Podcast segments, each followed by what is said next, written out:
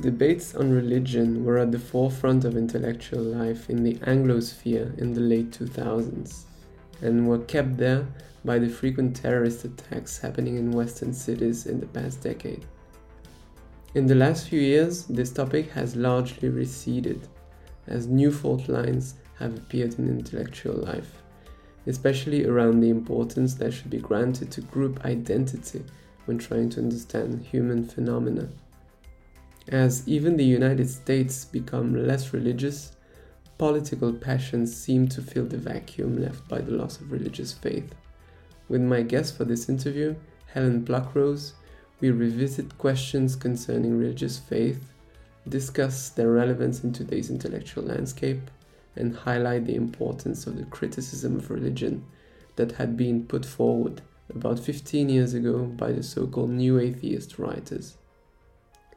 The intellectual courage and respect for evidence of the New Atheists is more than useful to deal with simplistic and irrational ideologies beyond religion only.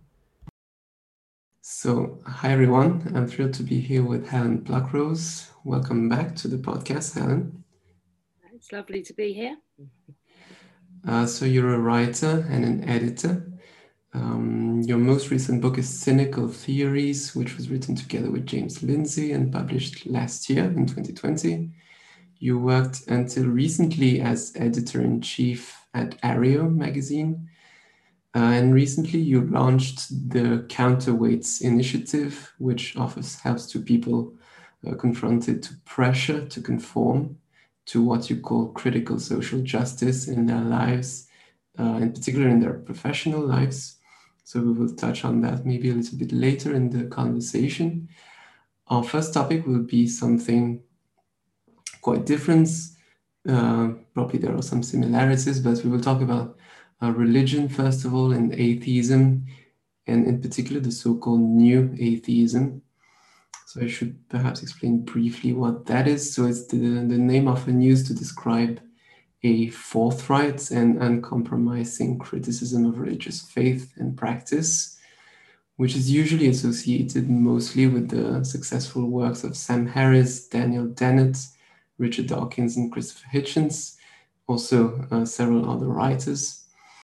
If I remember correctly, one of the first things which you had mentioned in our previous interview was that among the first things you were writing outside of schoolwork, so to say, uh, were texts that were sympathetic to the so called new atheism.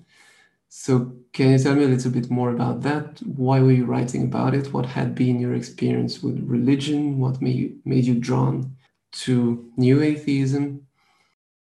Okay, so I I was yeah I, I, was very much in the the new atheist space, and that that was really when um, people sort of first um, started uh, seeing me on the scene at all, and that was when I was um, arguing about religion. I was um, very critical of religion. Um, I I didn't write um, an awful lot of essays about it at that time. Um, but I was certainly, I, I, would have been considered one of the new atheists, um, certainly, and um, I still hold those views. I am still very critical of, of religion, both as epistemology and um, as um, a, a, producer of highly illiberal ethics. Okay, and um, I mean, what was your your sort of background in this in, I mean in, in the domain of religion were you raised religious did you leave a faith at some point or were you always uh, non-religious okay so I, I, my parents were both atheists um, but I uh, at school um, in the UK, we have um, 15 minutes of collective worship a day, Christian worship, where I was taught that Christianity um, was true and compelled to pray. And um, so, of course, I, I was encouraged to um, believe what my teachers told me. No one suggested that when they were teaching me about maths and literacy, I should listen to them. But when they were telling me that a God existed and wanted certain things, I should take that with a grain of salt. So I just believed that this was true. I became extremely religious um, myself as a child. I um, I got myself baptized and confirmed. I suffered um, from um, scrupulosity, a form of OCD, which is about being about hyper religiosity and worrying constantly about whether you have sinned and um, whether you're in a state of grace. And um, so I became quite unwell uh, with all of that. And um, religion wasn't a positive experience for me at first. Um, well, it, it was at first. You know, in, in primary school, it's uh, essentially nice stories about um, about humanism and, and brotherhood and um, good Samaritans and things, although the bit about global genocide by flood is, is probably not appropriate for um, you know very young children. But um, as I got older and I, I read the Bible um, entirely um, four times between the ages of nine and 14, and I became very, very worried about the concept of hell that my parents particularly were going to, to go there because they didn't believe in God, that anybody could go there and that this could be in any way good. I also had some growing concerns that my religious education teacher, my, my secondary school, had its own chapel. And it's it was a private school, but it, it you know it, it was normally Christian, the same as state schools are um, and it um, they, they taught me that homosexuality was a sin but that it could be cured and uh, this didn't fit very well um, with my my feelings towards a particularly lovely uncle I have who is gay and, and happy and a very good person. So I, I became really quite um, unwell with it. I I stopped being able to believe by the time I was about 16 I just I kept reading the Bible. I was reading theology. I was trying to make sense of it, and there was so much contradictory stuff, so many things that that just weren't tr- true, and we knew they weren't true. Um, and like you know, sort of the, the Bible. I, I, remember as a child, I remember reading the Bible, and there's a, a story in which. Um, they managed to produce speckled goats by having the goats um, procreate while looking at something that was speckled.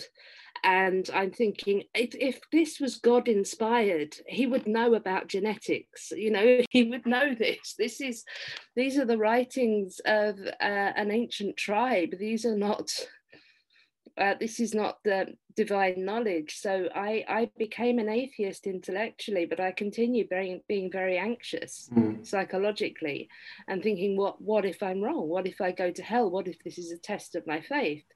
And I, I became so um, so unwell with this that I, that I was actually hospitalized um, on a couple of occasions because of OCD scrupulosity. Now we know that this might be, there's a, a cyst on my temporal lobe, and this is related to hyper-religiosity. So there's a chance that there's a, a, biological reason for me having become such a strong religious believer while being the, ch- the child of two atheists. wow.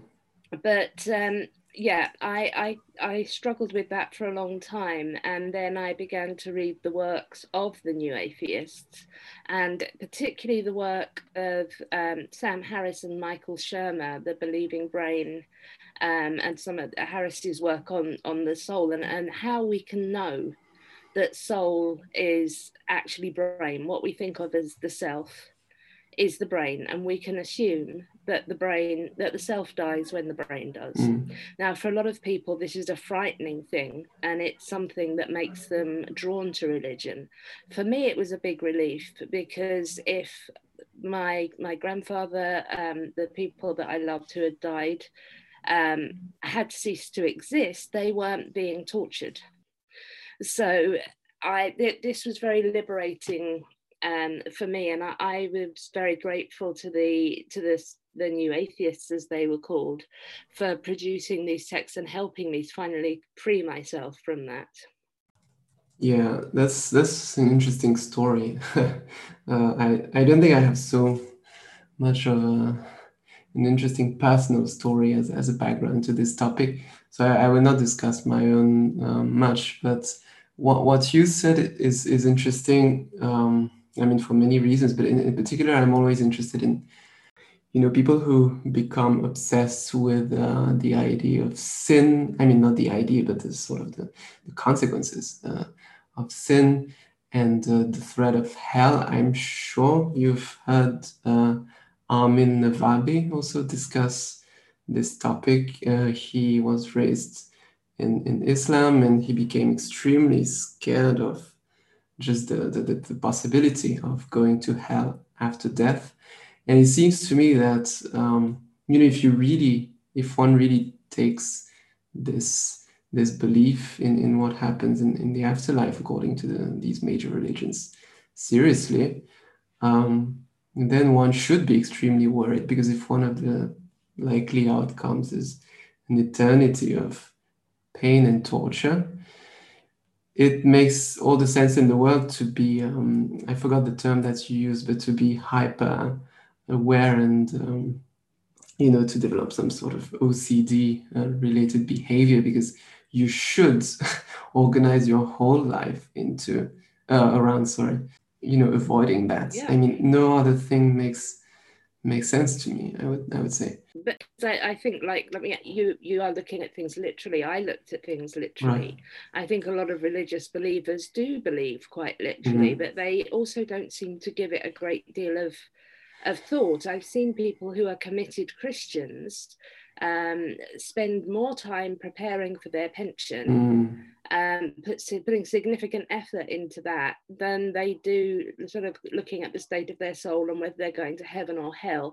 Quite a lot of people who consider themselves Christians or Muslims or, or believers in any faith that has an afterlife tend to have a, a more benign view of a God who generally agrees with them and is looking after their their loved ones in hell and um, will make sure that they see them again one day. And often these kinds of believers aren't the problem um, uh, on on a general it's it's the literal believers who are the problem. It's the people obviously the the greatest problem is the people who will blow themselves up in the middle of a crowd of people in order to go to um, heaven. Mm-hmm. and um, you know some some people have said well this is um, because 72, 72 virgins. But really, when a lot of the when I, have looked at some of the narratives of um, of jihadis who have uh, martyred themselves, the other promise is that you get to take seven people mm. um, to heaven with you, whether or not they have been good Muslims. Now that makes a lot of sense to me. And there was a girl in the UK who went and joined ISIS. And her reasoning for this was she was worried her parents weren't good enough Muslims. They were going to go to hell. If she went and martyred herself, she could make sure that didn't happen to her family. Now, this is a really you know but i can i can intuitively understand that it's horrible and this is why i dislike religion so much because it, I can't remember who it was who who said it, but it, it really does make good people do terrible things. Yes, it was uh, Steven Weinberg, and we will actually get back to that to that very sentence because I think it's it's interesting to discuss. Um, yes, so to uh, you know focus a little bit more the discussion on new atheism. So these these books by Harris, Hitchens, Dawkins, Dennett you also mentioned Michael Shermer, and one could mention others, Anthony Grayling, Jerry Coyne, etc. Um, they were quite successful, and they really uh, contributed to, you know, putting debates on religion on the sort of the, at, at, the forefront of intellectual discourse, at least in the English-speaking world. I, I, certainly don't think we had such a phenomenon in, in, in the French-speaking uh, world uh, at the same time but at least in the English speaking world, it was quite noticeable. And uh, so there were also, um, I mean, there were many people who were like you and I enthusiastic about these, um, these works criti- critical of religion. And of course, there were many people who were also quite uh, hostile to it, quite uh, critical. And uh, there were many books written in response to these books. And um, since I had really liked the works of the new atheists, I decided to also look at what the, the answers were.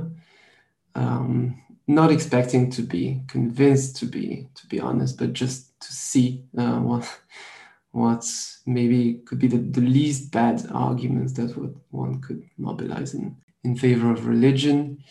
And um, yeah, I mean, I, I, wrote this. I wrote this book now, which is out on uh, Amazon's Kindle platform. I called it uh, "New Atheism: Which Apologia." Sort of indicates the point. I mean, indicates the fact that the, the point was to look at the religious uh, apologetics that we used uh, to sort of counterattack uh, in reaction to the, the new atheist books the way I organized the book is I found five very recurring themes in the um, in the responses to new atheism. So I can just mention them uh, very briefly now, and we can go through them a little bit more in detail. But the first is uh, well something you, you've mentioned in passing, which is this maybe this distinction between religious uh, literalism or extremism and more moderate forms of religion. This is something on which uh, religious apologists uh, insist a lot. There is uh, something which is a bit similar the idea that new atheists are extremists themselves. All the arguments that are mobilized on the, the question of the relationship between science and religion. This is also a big recurring topic, of course. Um, there is the question of morality, which is also a huge recurring topic. And finally, there is all the debates which uh, you know took place around Islam and what criticisms of Islam were made by the new atheists and were they were they informed or not. So the first topic of criticism of new atheism that was made was that probably, I mean, according to their critics, they focused too much on religious extremism or they failed to make distinctions between, uh, you know, extremists and moderates, as uh, people often call them. Um, the idea that the new atheists do not really understand what religion is and how it functions for most people. Maybe they were focusing too much on the on the texts and not enough on sort of the day to day reality of religious belief and practice. So this is, you know, one of the first and most common ways in, in which religion was sort of defended. Um, so the idea that, okay, you guys, Dawkins and the others, you don't really understand uh, religion very well. Uh, and I'm sure this is something you've also uh, encountered, right? Endless arguments about it, yes. in fact, all of those subjects are I've had endless arguments about. yeah. So, I mean, there's many things to say about that. Um, you know, I mean, I think there is too much insistence on the, the part of the religious apologists on a distinction between extremism and moderation that would be neat and sort of binary and okay anyone who is not an extremist is a nice, tolerant, loving moderate. I think that's a bit simplistic. Um, this is one of the things that can be answered to that. I think that as, as well, religious people, particularly Muslims, I've noticed mm. they don't like uh, they, they don't like to be called moderates yeah. because they, if they're devout believers, they believe that they are very very Muslim, but they are doing it correctly. Mm.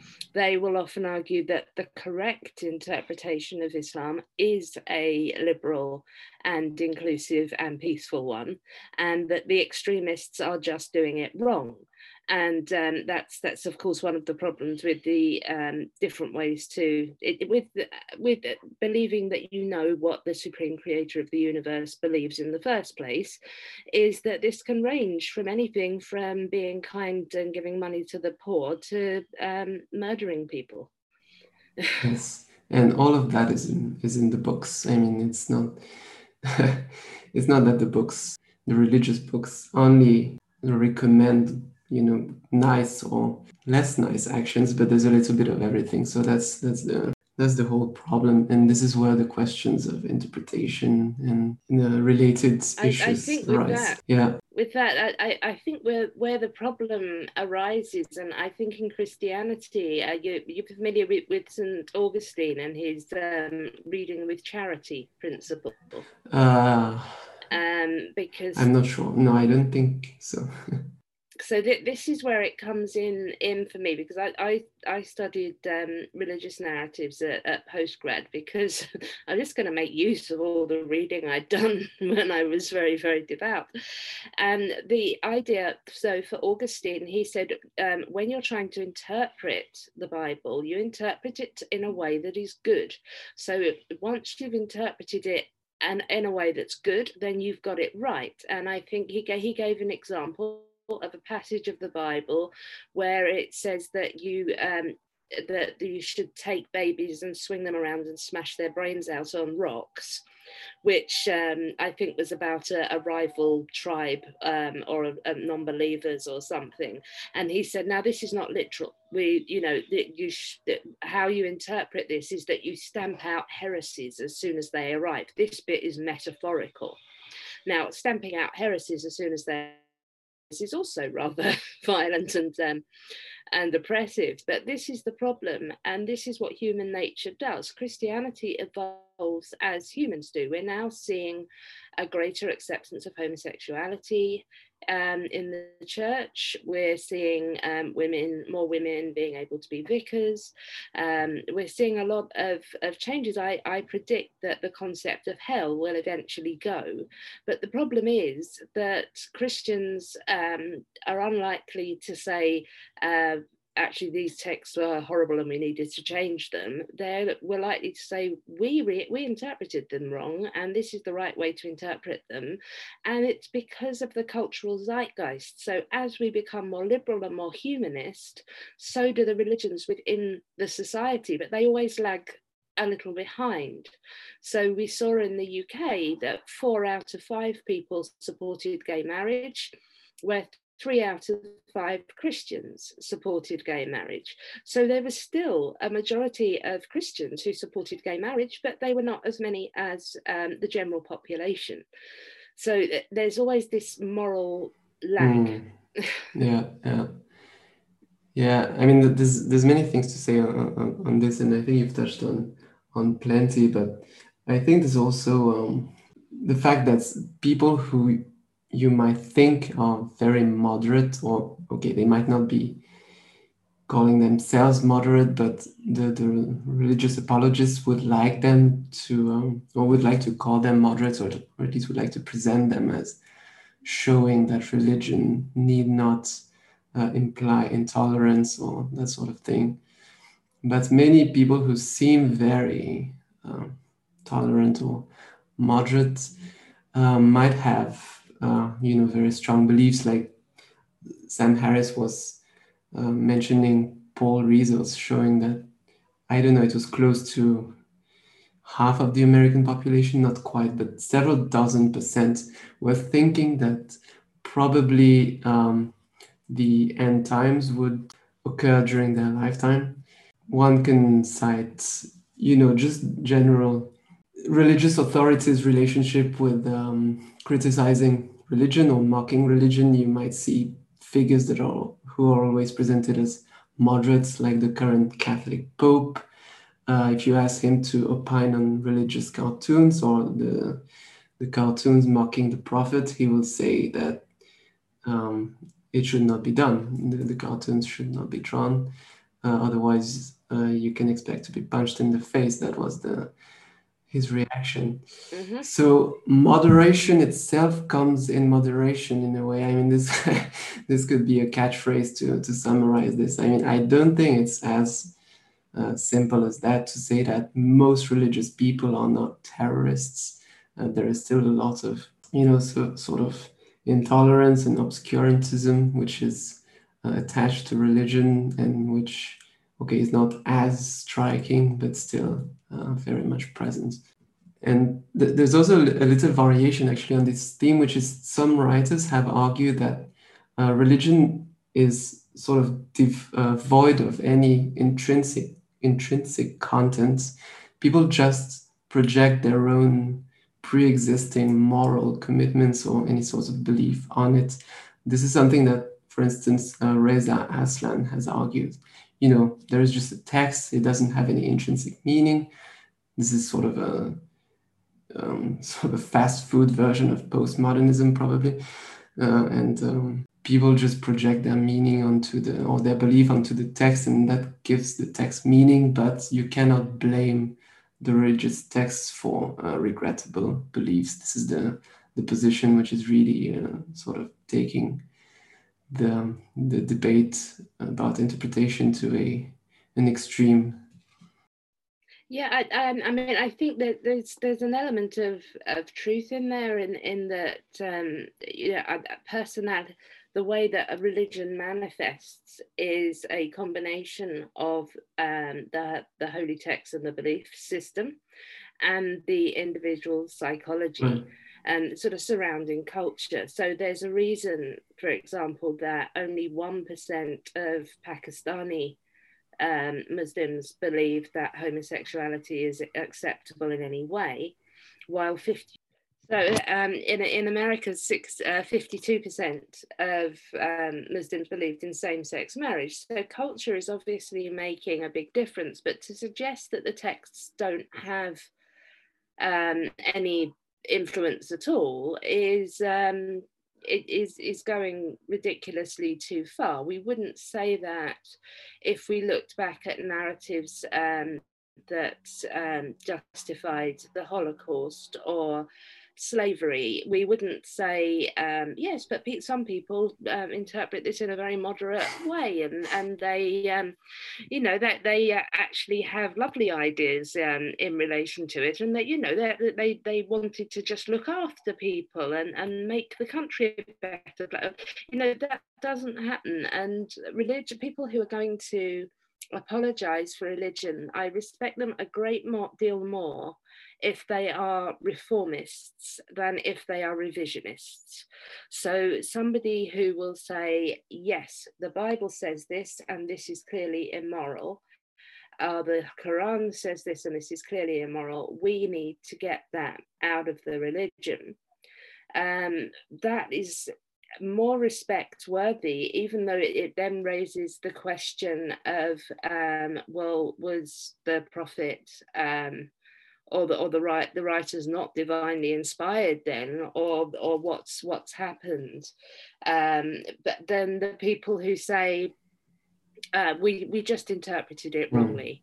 Mm. Actually, um, you know what what's come down through culture is is actually nothing to do with the religious texts themselves. It's just been of some bad actors that have used power, and this is what the true essence of Christianity or Islam really is.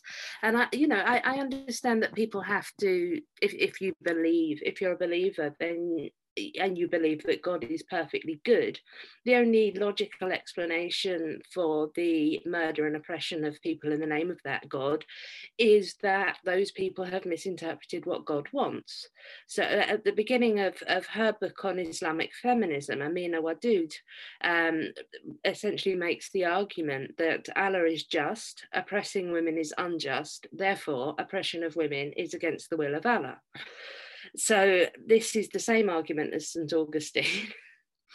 and um, it takes us in, in tiresome circles where we have, yeah, we have the people who are looking at liberal interpretations, we have the people who are honestly reforming and admitting that perhaps the original writers of the holy texts got it wrong. And then we have the people who want us to see religion in a purely metaphorical sense. So then we get to, I, I think, although I don't want to misrepresent his views, um, I think there we have someone like Jordan Peterson, who is interested in the grand myth, the narrative of Christianity um, literally believing that it's true. And this um, manages to annoy both atheists and um, literal religious believers so um, yeah, I, I think that that's an important um, part of the the problem. I don't see a solution to it. Did you, in in your book, um, manage to kind of of uh, navigate a, a, way through it and and say how, how we should we should think about this? I think I mean I don't think it's it's something I focused on so much to try and say what religious people should do with their with their texts, but I did I think write at some point something similar to what you were saying, which is um, if you want to defend religion, uh, maybe in the best way possible, is to say that or admit to the to the bad parts, uh, to the worst parts, which is um, what you were saying, and then I think it gives you firmer grounding to actually defend maybe what you see as the the better parts. Um, maybe the, the, moral dimension of religion. Uh, I, I, don't think there is much to defend the uh, epistemology uh, epistemological dimension of religion in, in any um, capacity. But uh, yes, I think uh, being forthright and not, yeah, trying to uh, convince yourself that everything can be just interpreted away uh, is probably the more um, constructive path. Mm. I, I, think this is where those of us who who have um, ethical frameworks that aren't religious have an advantage. So liberals like me, we can look back at um, liberalism in the past and see that it was failing on on many counts. You know, if we look at that. Um, America being founded with the liberal ethos of um, it's self evident that all men are created equal, whilst um, institutionalizing slavery, um, there's a problem. And that is then resolved by saying um, this isn't compatible with liberalism, we're doing liberalism wrong. and um, doing liberalism better. And there isn't any reluctance on the part of liberals to say we might still be doing things wrong. We still need to do things things better and evolving and adapting and this is why i think secular frameworks that do evolve and grow um, have an advantage over religious ones, which abound in texts that are either the written, you know, from anywhere between 4,000 years ago to the early medieval period. There's there's only so much you can do with that. I agree.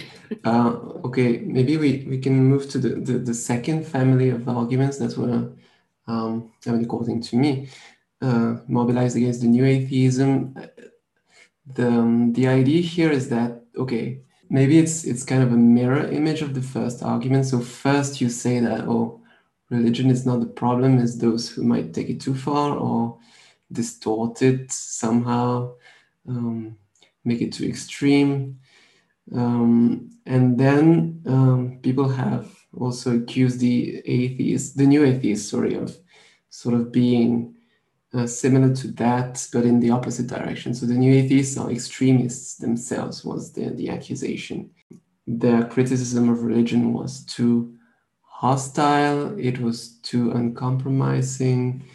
Um, they wanted to prevent people from believing in what they wanted to believe. These were the sort of recurring themes. Uh, it went so far as uh, accusing the new atheists of wanting to repeat the uh, you know the bans on religion that happened in the in the socialist dictatorships or uh, um, yeah this sort of stuff. I think this this family of argument is perhaps a little bit less uh, a little bit less interesting than the first one because it's it's just easier to see that it's not true and, and there's not much in it, in, in my opinion. I don't know what you make from it. Yeah. I I agree. I, I, I think yeah, the um the argument that um that the new atheists are, are too anti-religion um is well, well, what what is too anti-religious? I, I I look at um, you know somebody will write a book or they'll tweet or they'll give a talk and um, about um, disbelief in God and the problems of religion. And people will say, why can't they just leave Christians alone? But if somebody writes a book about the God existing and the positives of religion, um, atheists don't all rise up and say, Why won't you leave atheists alone? We just tend um, not to either read the book, go to the talk, or we argue with it. So I don't think that um, you know, we're not criticizing religious people for having strong views and expressing them strongly. We're criticizing what those views are and giving reasons for them. You won't find atheists turning up on your doorstep wanting to argue with you that God doesn't exist. They're not going to um, be street preachers. They're, you know, they're they're not equivalent to religious believers in that way. And I know the majority of religious believers also won't yell their beliefs at you or knock at your front door, but some will. So um, yeah, that that argument doesn't work. Some people believe very strongly that religion is a negative force, and they argue so to other people who want to engage with those arguments. If you don't want to, you don't have yes, to. Yes, I I think um, behind this this sort of complaint is you know the the feeling or the, the notion but it's, it's often just a feeling if i might say uh, that you know religion brings so much value and so much comfort and so much happiness even and uh, guidance and what, any such thing to uh, religious believers that such a a forthright criticism of religious faith is just mean spirited. It's it's just uh, yeah, it's not nice. I, I, had a troll who made I, I think in the end it was 14 accounts in order to argue that um, a, uh, that uh, mm-hmm. Richard Dawkins was a mean spirited and I knew it was the same person. I, I kept blocking him on Twitter because he was making the same point over and over again. He was mm. completely obsessed with Richard Dawkins. Richard Dawkins at that time, um, I would often respond to him and he'd tweet me. So he, you know, he um, he thought I, I was a target. I'm sure he was targeting other people um, in that orbit. And um, well, don't follow him if you if you don't want to hear these ideas or argue with them reasonably there's no point in calling somebody mean spirited um, because they think that you have one really bad idea yeah um, so i think i think we can consider this this uh, topic discussed. It's it's probably not the most interesting but it is very much recurring in those in those books. Um, there is there is a sense of I mean, and maybe I just said that we shouldn't discuss this any, any further, but maybe in a way, this is kind of an um, hmm, confirmation of what the new atheist was saying in the first place, which is, uh, and this is one of their main points, they were complaining, the new atheists like Harris, Dawkins uh, in particular, and I mean the others, that um, when you do criticize religion in, in sort of in public discourse, you're automatically uh, sort of marginalized. I mean, it's just something that's not done in, in polite company. And so this is something that they wish to um, to push back against, uh, uh, to push back against. And um, so I think the, the, the reactions sort of illustrated what, what they had seen there. Yeah, there's a certain privilege. There's a belief that, that these are privileged mm-hmm. belief systems which should not right. be criticized. And um, yeah, I, the, the new atheists weren't prepared to to mm-hmm. um, essentially exempt um, religious ideas from um, strong critique uh, that that every other kind of idea has to uh, put yes. up with. yeah, the, the next family, uh, it's it's more of a topic really. Um, in which uh, arguments were concentrated is the relationship between science and religion and uh, this is something where there were many different positions um, that were taken by the uh, sort of the critics of new atheism, very different, very divergent positions between between writers. One, what has to notice at the outset is that it's commonly understood both by the new atheists and their critics that um, at first sight on the on the topic of science, uh, the defenders of religion do not have the upper hand. So they have a lot of work at this point uh, to do to um, to argue that there is you know a compatible or a good or a even mutually reinforcing relationship between uh, science and religion. I think it's um, sort of the d- default position uh, on, on on both sides of the argument, and then the uh, defenders of religion will try different lines of argument. So slightly easier path is to try and argue that okay science uh, maybe doesn't seem to be so compatible with religious beliefs but okay science doesn't know everything so you can always craft a version of a religious faith that is somehow compatible with religious uh, with sorry with scientific knowledge you can you know sort of retain only what hasn't been disproved or what you can convince others hasn't been disproved yet by uh, scientific advances. And you can say, okay, this is the, the version of religion that I can maintain. And uh, okay, it's it's not scientifically unsound. So it's it's sort of a yeah. I mean, you, you can go ahead, the, yeah, no problem. Sorry, I didn't mean to interrupt you. That uh, the um, non-overlapping magisteria argument, where science has its place it's, and religion has its place that's yeah. one I, I see made a lot um, and of course that's what mm-hmm. how the god delusion starts dawkins says that that quite rightly that that argument doesn't stand because religious believers right. are making scientific claims about the immortality of humans yeah. for one thing and uh, you know the existence of hell how the earth came to be created there's um, it makes a claims. So that that that part doesn't um, really work. And then uh, of course science and religion can be compatible people will often argue when what they mean is that a person can believe in science and religion at the same time but that doesn't mean that they are, are compatible it just means that two that, that, people have more than one framework through mm-hmm. which they yeah, look this is also world. sorry this is also a very recurring point that okay some scientists some of them brilliant uh, have religious faith but as you said it, it doesn't really hold any logical i mean it doesn't really hold any argumentative power i mean the, the best the best the best example i think is mm-hmm. that the the big bang um, theory was developed yeah. by a Catholic priest, wasn't it? But did he develop this theory by um, consulting religious texts and praying and seeking divine revelation, or did he um, develop it by also being a physicist and doing science? The answer is that he developed this using science.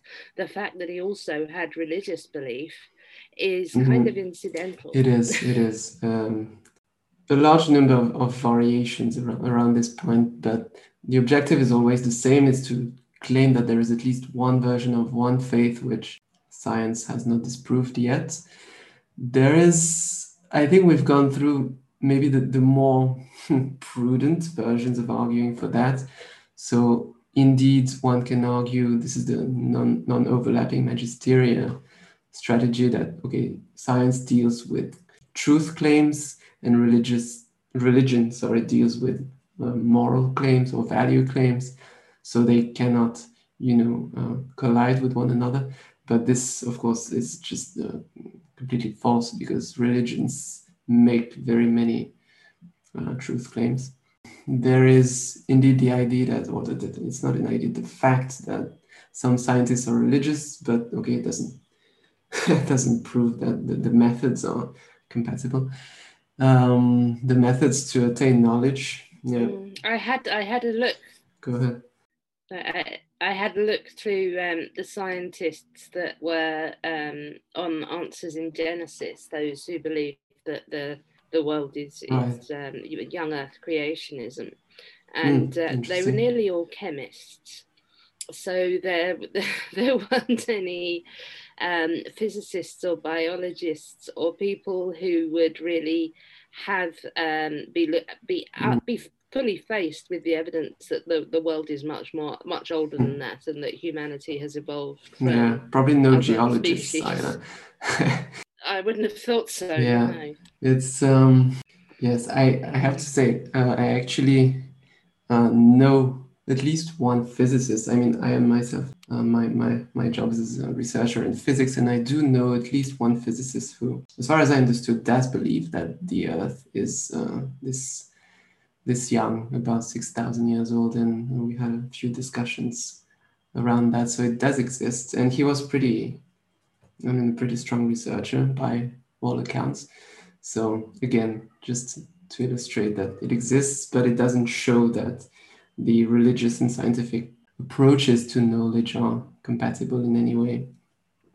Uh, th- there's also actually more ambitious um, lines of argument that were, um, you know, followed by by some writers like Dinesh D'Souza and um, John Lennox, who is also a mathematician, if I remember correctly. Um, they do not shy away from the argument or from, from the from the sort of compatibility issue between religion and, and science. They they are more ambitious and they try to say that okay, some things that might seem um, absurd um, according to scientific knowledge, well, actually, if you know science even better uh, than maybe the, the average edu- educated person, you would understand that this is possible. Um, for instance, I mean, one, you know, recurring point is okay, maybe God is uh, the cause for the Big Bang. Uh, this is something that comes often. Or you have uh, John Lennox, I think, who tries to argue that um, maybe Jesus, when he was crucified and then taken to the this cave, uh, um, then I think on a few, a few, days later, so to say, um, people were to visit his grave, went to visit his grave, and they found that it was empty, and they saw the the, the linen in which his body has had been wrapped was, uh, you know, folded neatly there while his body was gone. And I think John Lennox argues that somehow through quantum tunneling, the body of Jesus went through the the cloth and uh, so this is how jesus sort of um, escaped his his clothes so to say without disturbing the, the shape of the clothes or something like that. I mean it's, it's i couldn't believe that i was reading that from a a, a mathematician uh, an academic. But um, Yes, this is what happens when you try to argue for a predetermined conclusion, uh, one can say. Uh, you make very bad arguments, which you think are brilliant, by the way. um, yeah, so these are a few instances of people trying to work around the um, the the many known and easily uh, explainable you know conflicts between scientific knowledge and and uh, religious beliefs there is there is also the question of morality which okay if the uh, question of science and its relation with religion was seen by default as the, the home turf of the atheists maybe um, many religious writers hoped to uh, establish that uh, religious um, sorry, yeah, I mean that, that religious believers have the upper hand on the question of morality. Um, so here they were arguing maybe from a more confident uh, uh, position, although I mean I think we've already made several arguments in that sense. Uh, if, if, if you accept, I mean, if you claim that the the religious sorry, the, the source for moral values is is the is your holy book, then you have many um, you know insane commandments to, to defend from from your God. So you sort of uh, put yourself in a very difficult position. And uh, we, we we have the the problem there where there's just this assumption that morality is only worth anything if it's mm. worth something outside humanity whereas in reality, morality appears to be a product of human evolution. If something like a god does actually exist, there's no reason to think that it would have had the same evolutionary pressures as us and would have developed the same um, the, the same uh, moral intuitions as us. Why, for example, would the Bible describe God as jealous um, when He is the only one? Um, you know, it, there wouldn't, he hasn't got had that evolutionary pressure for mate guarding or that that humans have, which produces this idea of, you know, se- mm. sexual morality, for example, um, to produce children. God would God wouldn't have that pressure. It's um, essentially the I, I think the argument that that morality is um, is only only worthwhile if it's objective and in, in objective they mean absolute and existing outside humans fails on two grounds. First of all their morality isn't objective. It's one framework among many and and it has a long way to go if it wants to prove itself to be anything else. And second there isn't a good enough reason to suggest that morality would be better if it was um, not human uh, morality, but but something larger, the universe, um, presumably is entirely indifferent if we torture each other to death. Right. I mean, yes, that is true. Uh, this this again, there's there's many variations on, on on this argument, and indeed the idea that without religion you do not have a objective, quote unquote, source for moral values is, is the most common one. I think by now most religious apologists have noticed that atheists do not tend to um, become killers or rapists or whatever the, the moment they, they stop believing. Uh, so they, they are a bit more sophisticated than to just claim that atheists are immoral. But what they often claim is that atheists are sort of using the, the moral values that derive from religion without um, recognizing the, their origin.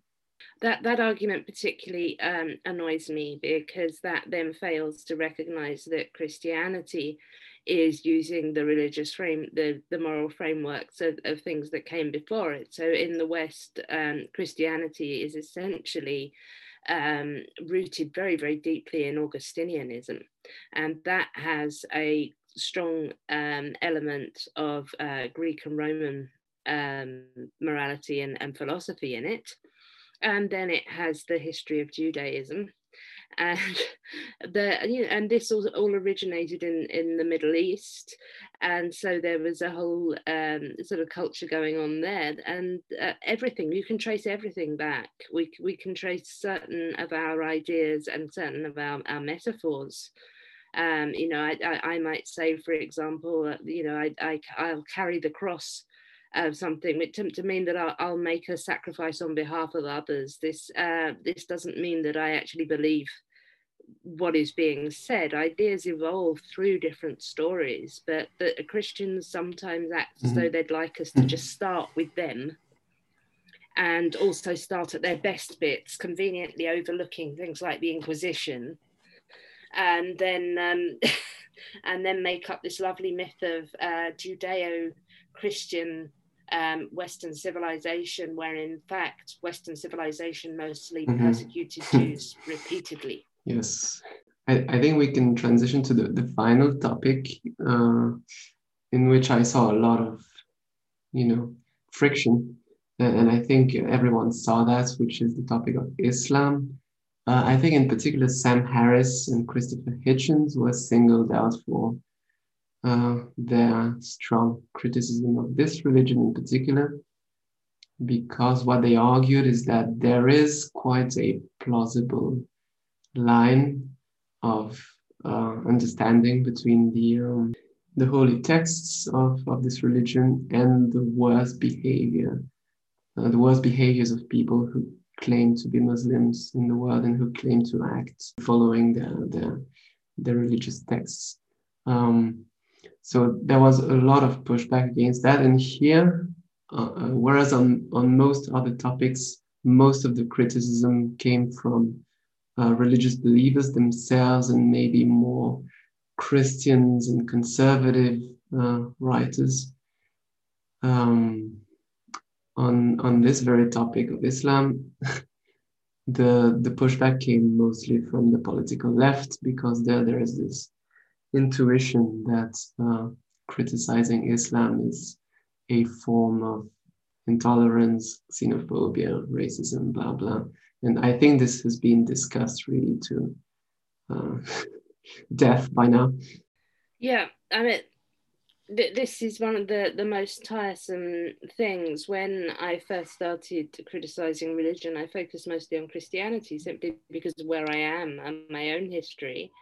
And then I was considered a, a left, a lefty, um, yeah. a far lefty, and then um, a lot mm-hmm. of ex-Muslims joined the movement and um, then suddenly we were far right loons. And this is where post colonial guilt is mixing with liberal ethics, where the reality is that yes, um, Western countries did trample all over a lot of um, other countries, um, including Muslim majority ones.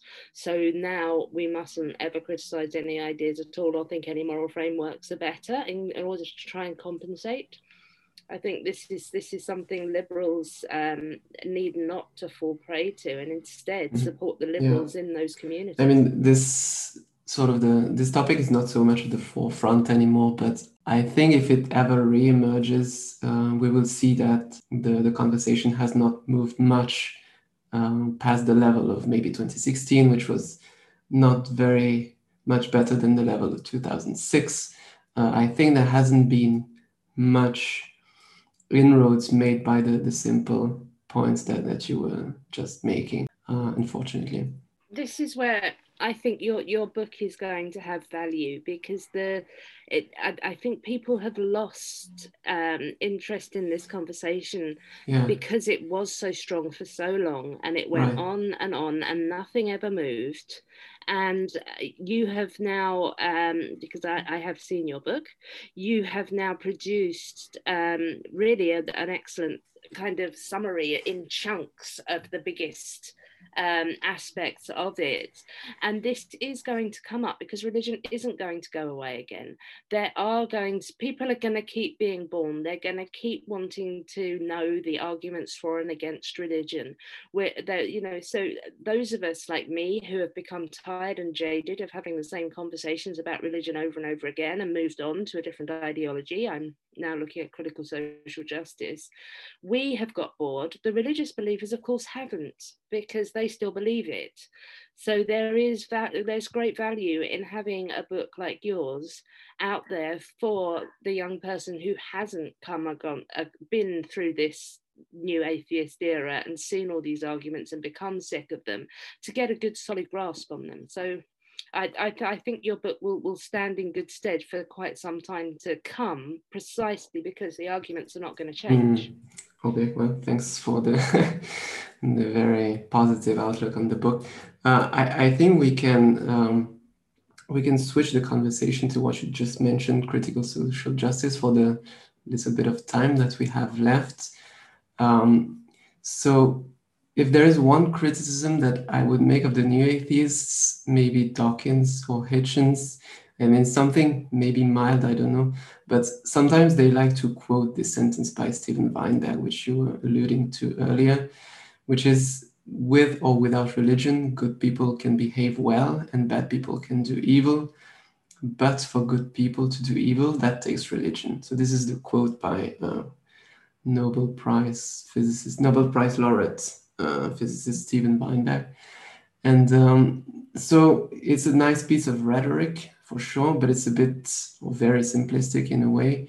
So you could see that sometimes the new atheists would get asked about the crimes of, uh, for instance, the socialist dictatorships, which the opponents of new atheism often like to blame on atheism itself, which is a serious mistake, by the way.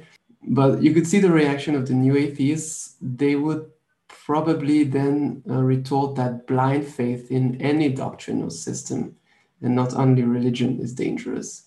So in a way, this is a little bit of a step back from this this sentence by Weinberg, and um, I don't think that if you press them on this point, the new atheists would say that all people involved in the mass crimes of the most destructive political ideologies were intrinsically bad. I think they would certainly uh, agree that, okay, other systems of belief, other doctrines can cause good people to do bad things, to uh, retain the terminology yeah. by Weinberg.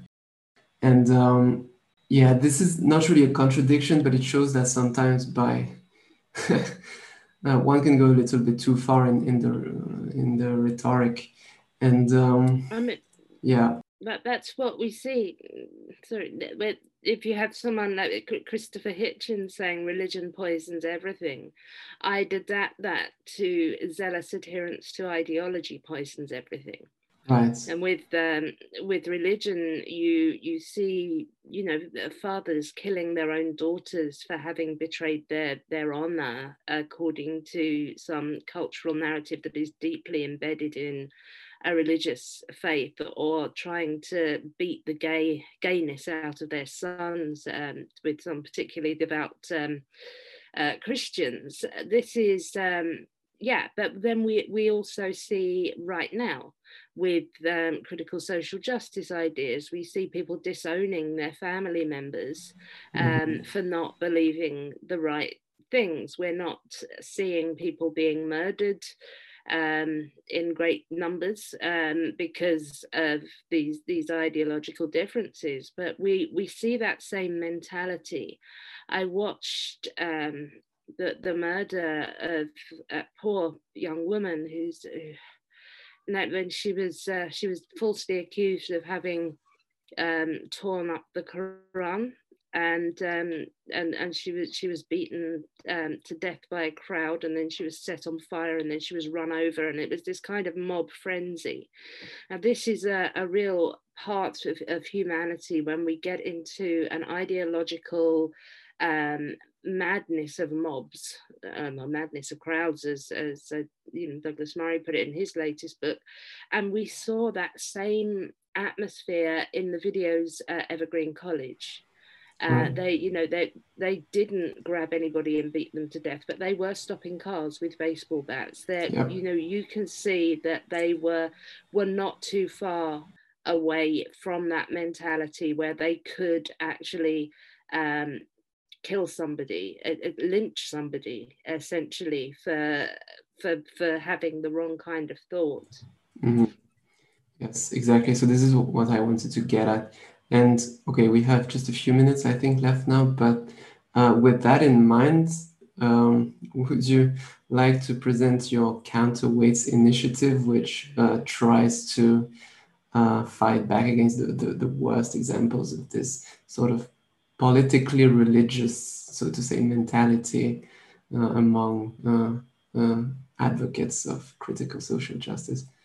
Yeah, so um, I, I, think an, an, essay I'd, I'd refer people to of of mine, which predates Counterweight, it is called it's in Areo and it's called Where Now for the New Atheists, mm-hmm. and I argue in that one that um, you know the, the new atheist movement has died down, but that we haven't lost um, ideologies, we haven't lost um, extremism and terrible ideas, and we still need to address this. And so I'm arguing for that same uncompromising critical stance and that same evidence based epistemology and demand for liberal principles to be applied to authoritarians on both the left and the right.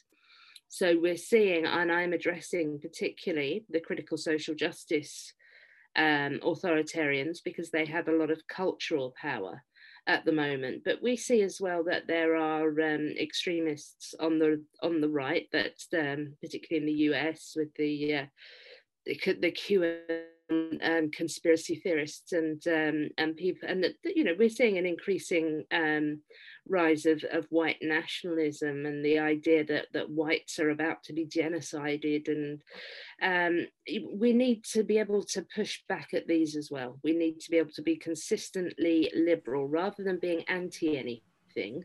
Mm. And this is why I, I think uh, this is where I think the limitations of the new atheists, and I'm including myself here, were, is that there's a tendency there to be anti something and you can't really define your identity um, in relation to something you don't believe in. And in reality, the new atheists didn't. So, you know, Richard Dawkins' um, society, it wasn't called the Society of Atheism, it was called the uh, Reason and Science. I think it wasn't. And this is, you know, these are what we are for. And Counterweight, similarly, is for um, science, reason, and liberalism. It's a liberal humanist organization. And so we would call ourselves pro liberal before anti woke, even though in reality, when we're trying to help people deal with authoritarianism in their workplace, it is the critical social justice authoritarianism that they're dealing with. When they mm. turn up to work, um, if they have to do a statement, they're not expected to recite the Apostles' Creed or to um, make a uh, commitment to white supremacy. They're expected to repeat a certain set of values to do with critical social justice ideas of equity, diversity, and inclusion that is um, a significant problem. It is not the only problem in the world, but it is one that we need to push back at, and we need to push back at it properly from a liberal position rather than a reactionary position, a kind of counter authoritarianism. So that mm. that is what counterweight is about, and I think that I have brought the spirit of new atheism that that search for for truth and that unwillingness to um, bow to any sacred cows just because um, you know certain criticizing certain things are taboo in society. I think that is what we are bringing into counterweight and in, into other organizations um, right now that are liberal and that are pushing back at critical social justice in an ethical, non reactionary way. Yes. Okay, so I, I will make sure to uh, link to um, you know the counterweight's website in the in the description when we do publish the interview because I think it's definitely a, a nice initiative which uh, maybe complements what is already happening in universities with the fire and um, heterodox academy um, yeah yes yeah, we, we work co- cooperative, collaboratively with with them, often referring people to them. They're they're wonderful. So you know, of all the organisations in the US that are dealing with things, Fire and Heterodox Academy are, are really thoroughly ethical um, ones that I, I could re- recommend very strongly for anyone in academia. We need we need more for people in employment. Yes, yes, yes. Which is what Counterweights is focused on. Uh, okay, Helen, you've been very generous with your time and with your thoughts. well, thank you very much. It's, it's always good to, to talk to you. You always have interesting things to say. And I, I will certainly um, try and get people to to to have an interest in your book i i think i think it's still you know it, it's not the hot topic at the at the moment but it is still an important and it's a rigorous look at a significant issue that's not going to go away for at least a few centuries. So I'm um, I'm very I'm very glad that you wrote that book and I thank you for writing it. Well, thank you so much. Thanks very much again for coming on the podcast, for uh, revisiting these sort of not so hot topics uh, with me around religion and atheism. Thank you for listening to Liberté Académique we are a science, critical thinking, and freedom podcast. We interview researchers, teachers, and authors who have interesting ideas and who defend free, rational, evidence based thought. We oppose as best we can a sort of anti intellectualism coming from a section of the intellectual class. We carry out interviews in English and in French. You can find all our episodes on YouTube and on SoundCloud as well as on the main podcasting platforms such as iTunes, Stitcher, and several others. We are also present on Twitter at AcadFreedom and also on Facebook.